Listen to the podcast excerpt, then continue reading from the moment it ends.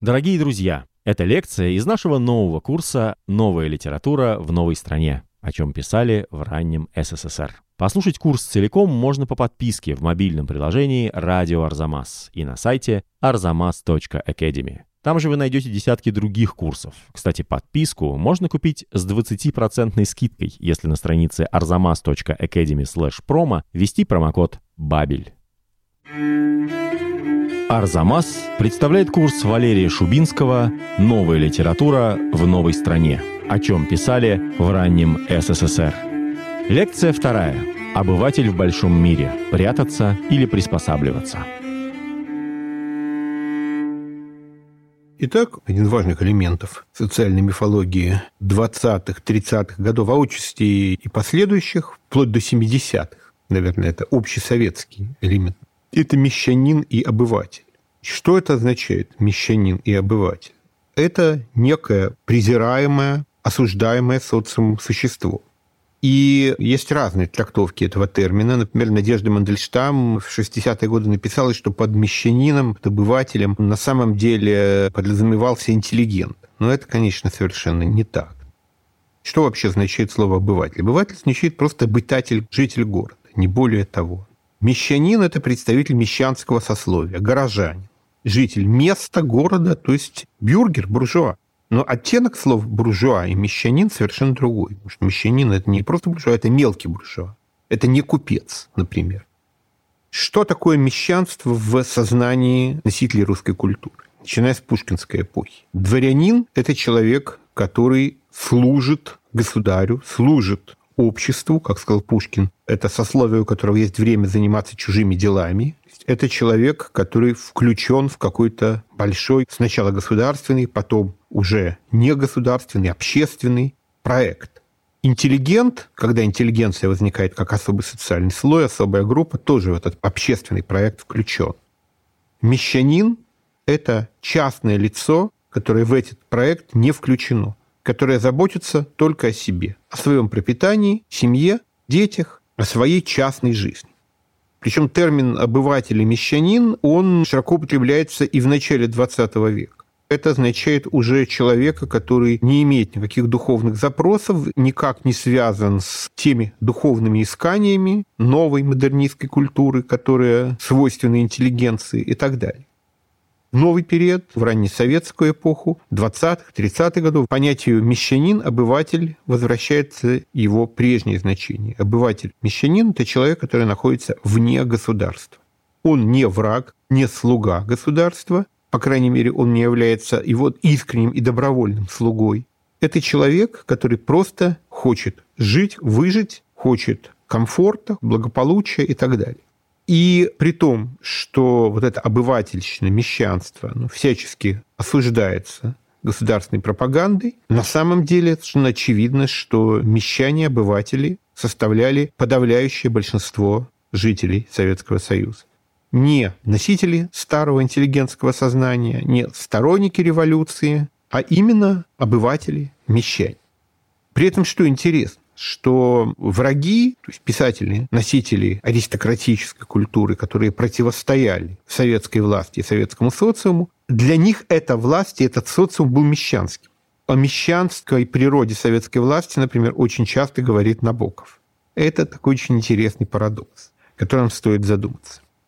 Ну и, наверное, формула вот этого маленького мещанского мира, она дана у Ильфа и Петрова, которые вообще являются самыми яркими живописателями этого мира.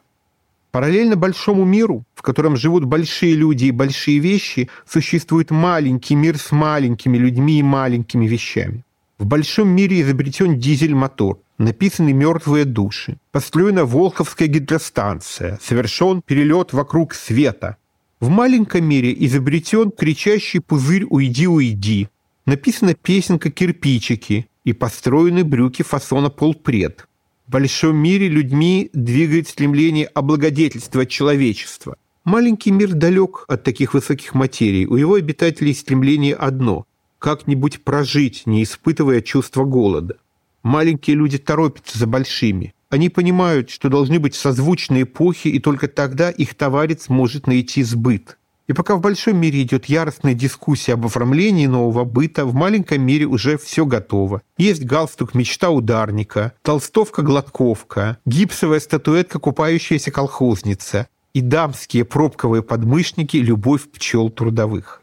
Здесь что очень важно, что маленький мир, он пытается подражать большому миру, пытается выдать себя за часть большого, потому что это единственный способ для этого маленького мира выжить.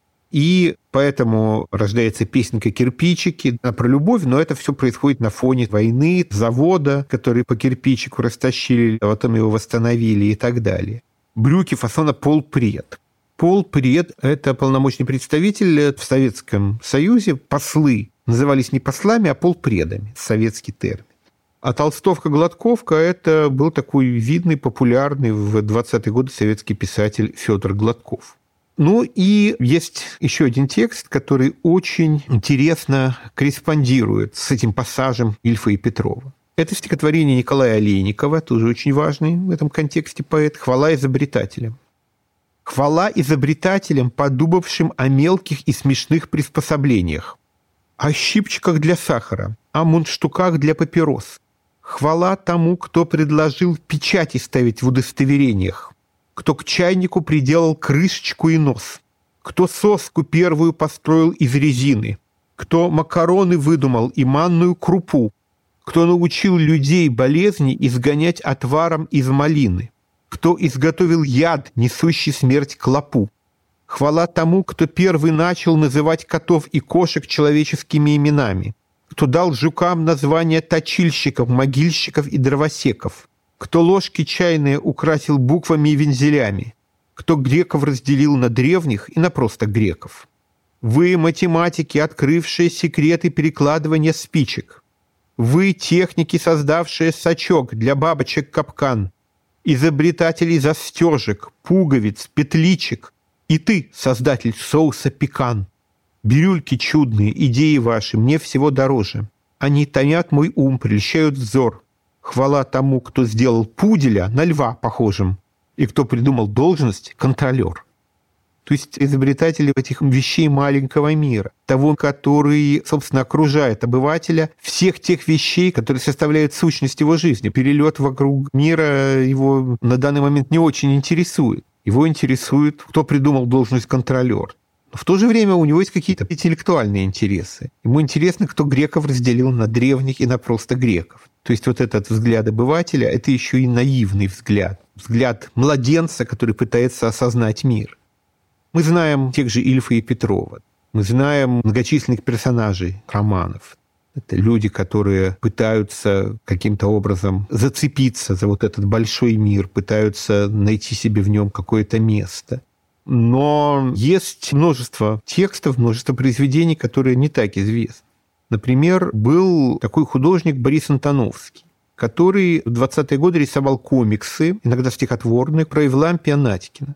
Ивлан Пьянатькин – это такой обыватель, но обыватель неудачливый, несчастный. Обыватель, который все время попадает в просак. Например, он напивается, и в пьяном виде с ним происходят какие-то приключения. Все идут на дачу, а он в итоге, поскольку у него нет денег, поселяется в собачьей будке. Но при этом он постоянно пытается каким-то образом свою жизнь устроить. У него не получается, это смешно. Больше всего Ивлан Пьянатькин похож на знаменитая троица, которая была создана актерами Вициным, Никулиным и Моргуновым. «Бывалый трус-балбес» в фильмах Гайдая шестидесятых годов. Обыватель-неудачник. Интересно, что когда абриутов спросили, на кого вы хотите быть похожими, Заболоцкий сказал на самого себя, Хармс сказал на Гёте, а Введенский сказал на Ивлана Пьянатькина, когда он ночью на Невском говорит с извозчиками и пьяными проститутками. И такой обыватель, конечно, очень уязвим. Здесь можно вспомнить, опять же, стихи Олейникова, потому что это стихи про несчастного обывателя. И его уязвимость и несчастность, и в то же время его некая невинность. Невинность, потому что он ни на какие преступления большого мира не отвечает, носителем никаких идей не является. И эта невинность, эта уязвимость, она выражается в том, что обыватель уподобляется насекомому. Главный герой произведений Олейникова – это человека-насекомое. существо, которое предельно невинно, уязвимо и страдает от всякого соприкосновения с большим миром. Например, такое четверостишее Олейникова. Когда ему выдали сахар и мыло, он стал домогаться селедок с крупой. Типичная пошлость царила в его голове небольшой. Вот этот неблагодарный пайщик – это типичный обыватель, которому нужны и сахар, и мыло, и селедки с крупой. Но эта пошлость – это желание выжить. А вот пример обывателя насекомого. Это стихотворение «Таракан». С этим стихотворением тоже очень интересная история, потому что эпиграф «Таракан попался в стакан» – это пересказанная цитата из «Капитана Лебяткина», из «Бесов» Достоевского, но стихотворение Лебяткина тоже есть источник, стихотворение Мятлева. Ну вот что происходит с тараканом у Олейникова. Таракан сидит в стакане, ножку рыжую сосет, он попался, он в капкане, и теперь он казни ждет. Он печальными глазами на диван бросает взгляд, где с ножами, с топорами вивисекторы сидят. У стола ликпом хлопочет, инструменты протирая, и поднос себе бормочет, песню тройка удалая. Трудно думать обезьяне, мыслей нет, она поет, таракан сидит в стакане, ножку рыжую сосет. Таракан к стеклу прижался и глядит, едва дыша. Он бы смерти не боялся, если б знал, что есть душа.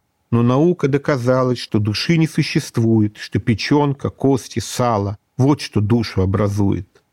И таким образом этот насекомое обыватель оказывается совершенно беззащитным перед вот этим большим миром. Люди из этого мира сказали ему, что нет души, что наука доказала, что души не существует. И его тело, тело вот этого обывателя, оно используется для вивисекции. Очень страшная метафора беззащитности маленького существа по отношению к большому миру. Другое стихотворение Олейникова – это «Перемена фамилии», где герой пытается изменить свою жизнь, изменив имя. Это очень распространенная в то время практика. В двадцатые-тридцатые годы люди часто меняли фамилии, меняли имена. Вот вдова Олейникова вспоминала, что у него хранилась вырезка газетная следующего содержания: «Иван Петрович Гнида меняет имя на Александр». И под впечатлением этого написано стихотворение. «Пойду я в контору известий, внесу восемнадцать рублей, и там навсегда распрощаюсь с фамилией прежней моей. Козловым я был Александром, а больше им быть не хочу. Зовите Орловым Никандром, за это я деньги плачу. Быть может, с фамилией новой судьба моя станет иной, и жизнь потечет по-иному, когда я вернусь домой. Собака при виде меня не залает, а только замашет хвостом, и в жакте меня обласкает сердитый подлец управдом». Но это заканчивается катастрофически, потому что происходит изменение личности героя, он теряет свою идентичность и в конце концов заканчивает жить самоубийством. Вот это еще один пример того, как обыватель пытается от большого мира спрятаться, пытается найти какой-то форму самозащиты. Сюда же, может быть, отнесен рассказ Хармса «Победа Мышина». Это рассказ о человеке, у которого нет жилья, нет пристанища. Он лежит в коридоре в коммунальной квартире. И в итоге он отстаивает свое право лежать в коридоре в коммунальной квартире. Это такая абсурдная победа, абсурдная форма самоутверждения, но она тоже в этом смысле очень важна. Таким образом, обыватель в литературе двадцатых годов – это не сытый, самодовольный обыватель. А это несчастный обыватель, страдающий. Вообще, триада «обыватель», «коммунист», «интеллигент», она очень интересно присутствует во многих произведениях того времени. Возьмем «Собачье сердце». Здесь вот этот человека-собака, на самом деле собака приобретает черты обывателя-маргинала Клима Чугункина. Он оказывается между профессором Преображенским, старым интеллигентом, и Швондером, революционером, коммунистом. И здесь угнетателем, опекуном, но жестким, в ежовых рукавицах, оказывается Преображенский. А борцом за права обывателя, поскольку этот обыватель представляется ему пролетарием, оказывается Швондер. На самом деле роли вполне легко могут поменяться в этой ситуации. В принципе, и для интеллигента, и для коммуниста обыватель – это некое низшее существо, это некая табула раса, которую можно попытаться жестко, насильственно переделать, а можно разрешить ему жить, как он хочет. Но ни в коем случае нельзя признать его равным себе. Вот очень интересный момент еще, чем отличается обыватель от пролетария. С точки зрения Швондера, Клим Чугункин, он же Полиграф Шариков, это пролетарий. Но, в принципе, пролетарий – это человек, который включен в некую систему государственного сверхпроекта, который является частью коллектива, и как часть коллектива он работает на некое общее дело. В этом смысле пролетарий в культуре двадцатых-тридцатых годов – это подобие дворянина в культуре пушкинской эпохи. Это вывернуто наизнанку, но получается так. Обыватель же, мещанин, он так мещанинами остается. Еще один пример произведения, где существует такая же триада. Это замечательный роман Анатолия Мариенгофа «Циники», вышедший в двадцать восьмом году. Там главный герой – это такой тонкий, хрупкий интеллигент старой формации, его брат-коммунист. При этом там очень сложные, своеобразные отношения. Они любят одну женщину, в итоге у них образуется брак втроем. А потом к этому странному семейству присоединяется обыватель, Непман, который влюблен в героиню, и она фактически продается ему. Причем деньги, вырученные таким образом, она тратит не на себя, она жертвует их на детей, то есть на что-то такое высокое, благородное, почти государственное. Но в итоге это ничем хорошим не заканчивается. Героиня совершает самоубийство в конце, а коммуниста исключают из партии. Он уходит из вот этого странного семейного сообщества и пытается создать какую-то иную, новую жизнь. Такая модель отношений интеллигента, коммуниста и обывателя. Здесь обыватель оказывается, наоборот, их хозяин. И это такое было короткое ощущение в период НЭПа, когда казалось, что вот этот новый купец, купец-новориш, он и будет хозяином жизни, к ногтю приберет всех и сторонников новой коммунистической утопии, и ее противников. Но эта иллюзия была очень короткой, и уже у Ильфа и Петрова мы видим обывателей, мещан совершенно иной роли. Они пытаются как-то приспособиться к чуждому и враждебному им миру. Вообще попытка обывателя каким-то образом найти свое место в большой истории, как-то приспособиться к ее поворотам, это тоже сквозная тема литературы того времени. И здесь мы опять вспомним Хармса, один из его самых жестких, но в то же время и печальных, и в то же время смешных рассказов. Это рассказ «Рыцарь». И в то же время, я бы сказал, один из наиболее реалистических. Алексей Алексеевич Алексеев был настоящим рыцарем. Так, например, однажды, увидя из трамвая, как одна дама запнулась о тумбу и выронила из кошелки стеклянный колпак для настольной лампы, который тут же и разбился, Алексей Алексеевич, желая помочь этой даме, решил пожертвовать собой и, выскочив из трамвая на полном ходу, упал и раскроил себе о камень всю рожу. Другой раз, видя, как одна дама, перелезая через забор, зацепилась юбкой за гвоздь и застряла так, что, сидя верхом на заборе, не могла двинуться ни взад, ни вперед, Алексей Алексеевич начал так волноваться, что от волнения выдавил себе языком два передних зуба. Одним словом, Алексей Алексеевич был самым настоящим рыцарем, да и не только по отношению к дамам.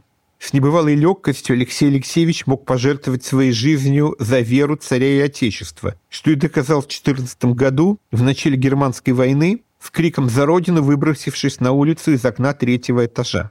Каким-то чудом Алексей Алексеевич остался жив, отделавшись только несерьезными ушибами. И вскоре, как редкостный ревностный патриот, был отослан на фронт. На фронте Алексей Алексеевич отличался небывало возвышенными чувствами, и всякий раз, когда произносил слова «стяг», «фанфара» и даже простые эполеты, по лицу его бежала слеза умиления. В шестнадцатом году Алексей Алексеевич был ранен в чресло и удален с фронта. Как инвалид первой категории Алексей Алексеевич не служил и, пользуясь свободным временем, излагал на бумаге свои патриотические чувства.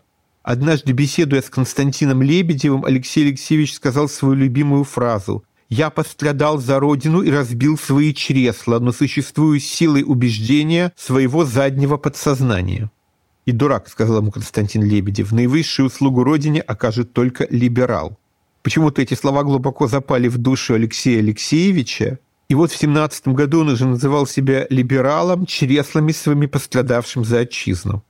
Революцию Алексей Алексеевич воспринял с восторгом, несмотря даже на то, что был лишен пенсии. Некоторое время Константин Лебедев снабжал его тростниковым сахаром, шоколадом, консервированным салом и пшенной крупой. Но когда Константин Лебедев вдруг неизвестно куда пропал, Алексею Алексеевичу пришлось выйти на улицу просить подаяния. Сначала Алексей Алексеевич протягивал руку и говорил: «Подайте Христа ради чреслами своими пострадавшему за Родину». Но это успеха не имело. Тогда Алексей Алексеевич заменил слово «родину» словом «революцию», но и это успеха не имело. Тогда Алексей Алексеевич сочинил революционную песню и, завидя на улице человека, способного, по мнению Алексея Алексеевича, подать милостыню, делал шаг вперед и гордо, с достоинством, откинув назад голову, начинал петь: «На баррикады мы все пойдем, и за свободу мы все покалечимся и умрем». Ну и дальше перед НЭПом Алексей Алексеевич оказывается замешанным в какую-то не очень понятную аферу. Он был приговорен к нескольким годам ссылки. В двадцать восьмом году он возвращается в Ленинград и решает зарабатывать прежним ремеслом, становится на улице и поет: «На баррикады мы все пойдем, за свободу мы все покалечимся и умрем». Но не успел он пропеть это и два раза, как был увезен в крытой машине куда-то по направлению к Адмиралтейству. Только его и видели. Это попытки маленького человека как-то выжить в этом мире, приспособиться к сменяющимся властям и так далее. Ну и вот сейчас я хотел бы поподробнее почитать рассказы двух писателей, которые наиболее в этом смысле характерны, произведения которых на очень глубинном уровне отразили мир вот этого маленького человека-обывателя послереволюционной эпохи. Это, конечно, Михаил Зощенко и уже упомянутый Леонид Добычин. Очень разные писатели. Хочу взять два рассказа Зощенко, они не самые знаменитые, но они очень характерны. Точная идеология. Собрание подходило к концу. Конторщик счетного отделения Сережа Блохин долго откашливался, переступая с ноги на ногу, и, наконец, чувствуя, как душа его медленно уходит в пятки, попросил слова. «Можно, говори», – сурово сказал председатель. Сережа влез на возвышение и испуганно взглянул на толпу. Зубы его отбивали мелкую дробь. «А, ба, ба, товарищи», — сказал Сережа Блохин, лязгая зубами. «Я про это, а, ба, ба, про то, я, товарищи предыдущего оратора, а, ба, ба». Одним словом, конторщик Сережа Блохин хотел доложить собранию, что предыдущий оратор неправильно упрекает служащих в шаткости убеждений и в отсутствии терпимой точной идеологии. Сережа хотел сказать, что не боги горшки обжигают, и точная идеология у всех имеется. Еще Сережа хотел добавить о коллективном строительстве государства, но растерялся, сказал три раза подряд «а-ба-ба» и сошел с возвышения. Ну что же, не каждому человеку отпущено красноречие, не каждый рожден для трибуны. Сережа не был рожден для трибуны, а потому, стерев пот со лба, Сережа ушел с собрания несколько подавленный своим смелым выступлением и своим интересом к общественным задачам. Сережа шел по улице, размахивая руками, и мысленно громил своих противников. «Да», – мысленно кричал Сережа, – «предыдущий оратор упрекает нас в шаткости, а мы, товарищи, можем животы свои положить на алтарь Отечества». Обратите внимание, язык очень похож на рассказ «Рыцарь», который мы только что читали. «Предыдущий оратор личности оскорбляет. Бейте его, товарищи, хватайте предыдущего оратора, волоките его с трибуны». Домой Сережа Блохин пришел поздно и дома, глотая холодный суп, делился с женой впечатлениями за день. «Я лучше таки сказал, — говорил Блохин, — я говорю, свинство упрекать нас в шаткости. Мы, говорю, можем животы свои отдать на алтарь Отечества, если государству понадобится. А вы говорите, идеологии у нас нет. Эх, — говорю, товарищи, — ей-богу, так и сказал». Жена с беспокойством слушала Сережу, укоризненно покачивая головой. «Вот ты лучше головой макаешь, — сказал Сережа, — пугаешься, небось. Зачем это я, дескать, выступаю, общественные обвинительные речи говорю? А ведь нужно кому-нибудь говорить, нужно кому-нибудь следить за общественным интересом. А я таки сказал, оставьте, говорю, про нас беспокоиться, мы, говорю, сами с усами». «Да бросьте про это распространяться, — обиженно прервала жена. — Ты вот лучше к управдому сходи. Ведь цену-то, какую нам на квартиру назначили, четырнадцать рублей назначили». «Как это? — спросил Сережа. — Почему ты четырнадцать? Откуда это, если я служащий? Да не путаешь ли?» «Не путаю, — сказала жена, — список под воротами висит».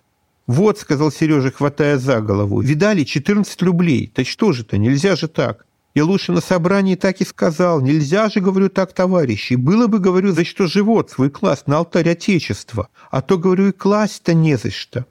Жена с испугом посмотрела на Сережу и сказала: «Вот погоди, арестуют тебя за такие слова». «И пущай, — сказал Сережа, — пущай арестуют, пущай в Нарымский край сошлют. Я не могу так больше, мне правда важна, я так и сказал. Живот, говорю, животом, а правда, говорю, важнее. Не могу, говорю, признавать такое государственное строительство. Фу! Да не путаешь ли ты лучше, давай-ка я сбегаю к управдому». Сережа напялил шапку на голову и бросился из квартиры. Через пять минут Сережа вернулся, потирая руки. «Спутал, черт лысый, — сказал Сережа, — перепутал, — говорит. Я ему все отпел. Я говорю, мы за вас, чертей, на общественных собраниях выступаем, участвуем, так сказать, в коллективном строительстве, а вы, — говорю, — что же ты, уважаемый товарищ». «Ну а он что?» – равнодушно спросила жена. Но он хвост поджал, ошибся, говорит. «Девять, говорит, рублей с вашей квартиры, то-то говорю». Сережа вздохнул и принялся за прерванный обед. Ну, то есть вот этот Сережа, он пытается каким-то образом отстоять право на участие в государственном строительстве. Он хочет продемонстрировать, что он не обыватель, что он не мещанин, что он полноценный гражданин вот этого нового советского общества. Он такой же, как все. Но сказать на собрании он не может это, потому что он оказывается безязыким в этом государственном мире.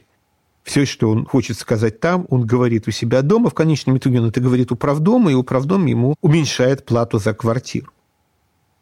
Ну и второй рассказ Зощенко, о котором я хотел упомянуть, он несколько более известный. Это рассказ «Жертва революции».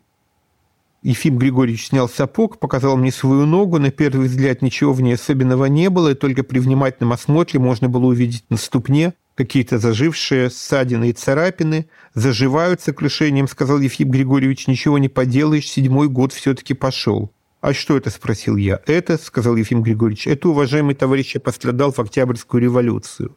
Нынче, когда шесть лет прошло, каждый, конечно, пытается примазаться. Я, дескать, участвовал в революции, и я кровь проливал и собой жертвовал, но у меня все-таки явные признаки.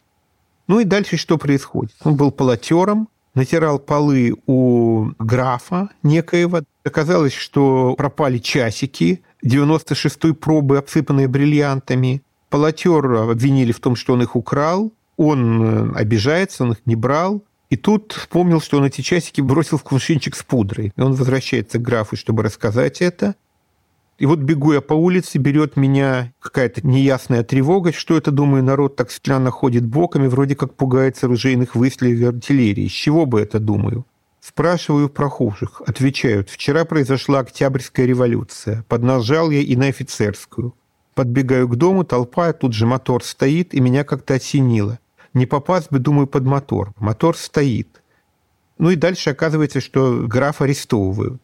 И он пытается этому графу крикнуть, что он положил эти часики в кувшинчик с пудрой.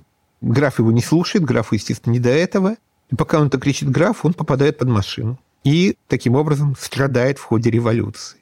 И вот здесь, конечно, вот этот контраст между этим честным полотером, который пытается графу сказать, где находятся часики, как честный человек, как человек, который о своей репутации беспокоится и так далее. И произошедшей революции, грандиозными событиями, которые делают все это уже абсолютно бессмысленным. Следующий писатель, о котором мы сейчас будем говорить, это Леонид Добычин. В отличие от Зощенко, он написал очень немного. Есть две небольшие книги рассказов «Встречи с Лис» и «Портрет». «Встречи с Лис» – один из лучших его рассказов. Написано совершенно по-другому. Не так, как «Город Н», и, конечно, не так, как рассказы Зощенко. Шевеля на ходу плечами, высоко подняв голову, с победоносной улыбкой на лиловом от пудры лице, Лис Курицына свернула с улицы Германской революции на улицу Третьего Интернационала. С каждым шагом, поворачивая туловище то направо, то налево, она размахивала, как кадилом, плетеным веревочным мешком, в который был втиснут голубой таз с желтыми цветами. Кукин повернулся через левое плечо и молодцевато шел за ней до бани. Там она остановилась, повертелась, торжествующе взглянула направо и налево и вспорхнула на крыльцо, дверь хлопнула. Торговки, сидя на котелках с горячими углями, предложили Кукину моченых яблок. Не взглянув на них, он радостно спустился на реку. «Пожалуй, — мечтал он, — уже разделась. Ах, черт возьми!» То есть он вот мечтает об этой девушке, а Лис воображает ее себе в бане. Дальше он узнает, что она в этой бане подхватила фурункулез, там плохая гигиена, написала письмо в газету под названием «Наша баня», и он вот сочувствует ей, сострадает. Ну и дальше происходят какие-то его встречи с этой Лисой, и последняя встреча, когда Лис купалась в пруду и утонула. И параллельно происходят какие-то служебные события у Кукина.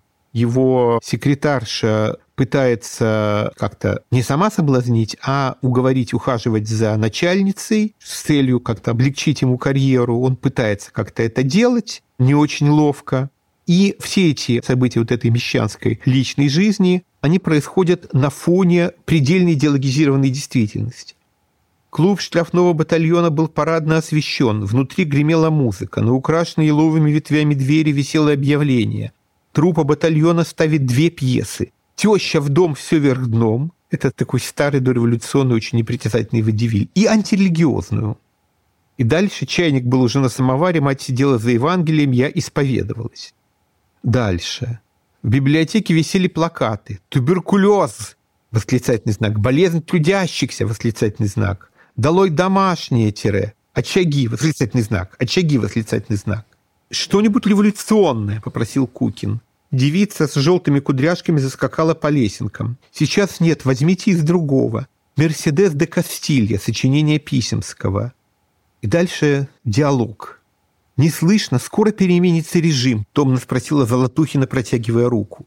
«Перемены не предвидится», – строго ответил Кукин. «И знаете, многие были против, а теперь, напротив, сочувствуют». То есть вот это вот абсолютно такая затклая, никак не изменившаяся по существу до революционного времени, ставшая только более убогой обывательская жизнь, она пытается все время каким-то образом приспособиться к новому государственному порядку. «Идемте, идемте», – звала Золотухина, – «долой Румынию». Кукина отнекивалась, показывая свои деревянные подметки. Ну, «Долой Румынию» – это, видимо, митинг, посвященный борьбе с боярской Румынией. Это тогда была актуальная тема. Почему-то бывший акмеист, ставший советским халтурщиком, Сергей Городецкий написал брошюру, например, «Знай боярскую Румынию, чтобы не быть тебе разинью». Ходили долго, развивались флаги, опадая, задевали понос. «Эх вы, буржуи, эх вы, нахалы!» Луна белелась расплывчатым пятнышком, в четырехугольные просветы колоколен сквозило небо, шевелились верхушки деревьев с набухшими почками. «Вот все развалится», – вздыхала Кукина, качая головой на покосившиеся и подпертые бревнами домишки. «Где тогда жить?» Фишкина презрительно посматривала направо и налево. «Фу, сколько обывательщины!» Ковыляя впереди, оглядывалась на Кукина и кивала Рива, пожимая плечами, отворачивалась. Он ее не видел. Перед ним, размахивая под музыку руками, маршировала и вертела поясницей лис. Когда переставали трубы, Кукин слышал, как она щебетала со своей соседкой. В Губсоюз принимают исключительно по протекции. В канцелярию пришел мальчишка. «Не теряйте времени», – прислала Рива записку и билет в сад Карла Маркса и Фридриха Энгельса. «Подъезжайте к Фишкиной, она вас продвинет. Вы не читали «Сад пыток»? Чудная вещь». Ну и так далее. Вот существуют как будто параллельно два этих мира, они все время проникают друг в друга. В другом рассказе Добычина «Сад» сквозная фигура – это поэтесса Липец, которая гордится тем, что в сегодняшней газете напечатаны ее стихи. «Гудками встречен день трудящиеся». Это первая строчка стихотворения. И она под плеск фонтана декламировала их. Ну, то есть такая абсолютно провинциальная графоманка, которая писала бы раньше стихи о любви, о природе и так далее, сейчас пишет такие стихи «Гудками встречен день трудящийся». То есть обывательская провинциальная жизнь наполняется каким-то внешне советским содержанием. Ну, на самом деле, говорить об отражении этого обывательского мира в литературе, о ненависти к нему, сострадании к нему, о попытках его осознать можно очень долго. Здесь мы можем говорить и, например, о пьесах Николая Эрдмана «Мандат» и «Самоубийца». Это вообще отдельно очень интересный сюжет, где та же тема попытки провинциальных людей, обывателей, либо каким-то образом пристроиться к государственности, либо выразить ей некий собственный протест. Но поскольку это очень робкие люди, робкие существа, люди, насекомые, их формы протеста тоже жалкие. Герою предлагается совершить самоубийство от имени всех. Каждый излагает свои какие-то претензии к окружающему миру, в знак выражения которых герой должен свести счеты с жизнью, раз уж он собрался это делать. Вот. И эта тема, она, конечно, потом как-то переходит уже и в литературу поздней советской эпохи, но там все меняется уже, потому что обыватель становится советским человеком, происходит слияние вот этого, условно говоря, человека платоновского, то есть человека Андрея Платонова, идеалиста, мечтателя, человека Зощенковского, то есть обывателя, и, условно говоря, человека Вагиновского, старого интеллектуала. Они все постепенно сливаются и становятся уже такими в меру идеологизированными, в меру стандартизированными советскими обывателями. И, собственно, в «Козлиной песне» описано, как это превращение происходит с интеллектуалами. В принципе, довольно много текстов о том, как все это происходило с идеалистически настроенными коммунистами, если они хотели выжить в сталинском мире. Ну, и обывателю ему тоже уже не удавалось оставаться только обывателем. Он должен был как-то включиться в эту систему государственности, восприять ее не только на поверхностном, но и на сущностном уровне, сделать это своей искренней и глубинной верой, стать в каком-то смысле альтруистом до той степени, до которой это требовалось. В следующей лекции о всеобщем доме счастья, новом безгрешном человеке, веселых сиротах и человечных животных у Платонова, Гайдара, Багрицкого и Заболоцкого. Напоминаем вам, что курс целиком можно послушать в приложении Радио Arzamas и на сайте arzamas точка academy. И что если ввести промокод «Бабель» на странице arzamas точка academy слэш промо, вы сможете оформить подписку с двадцатипроцентной скидкой.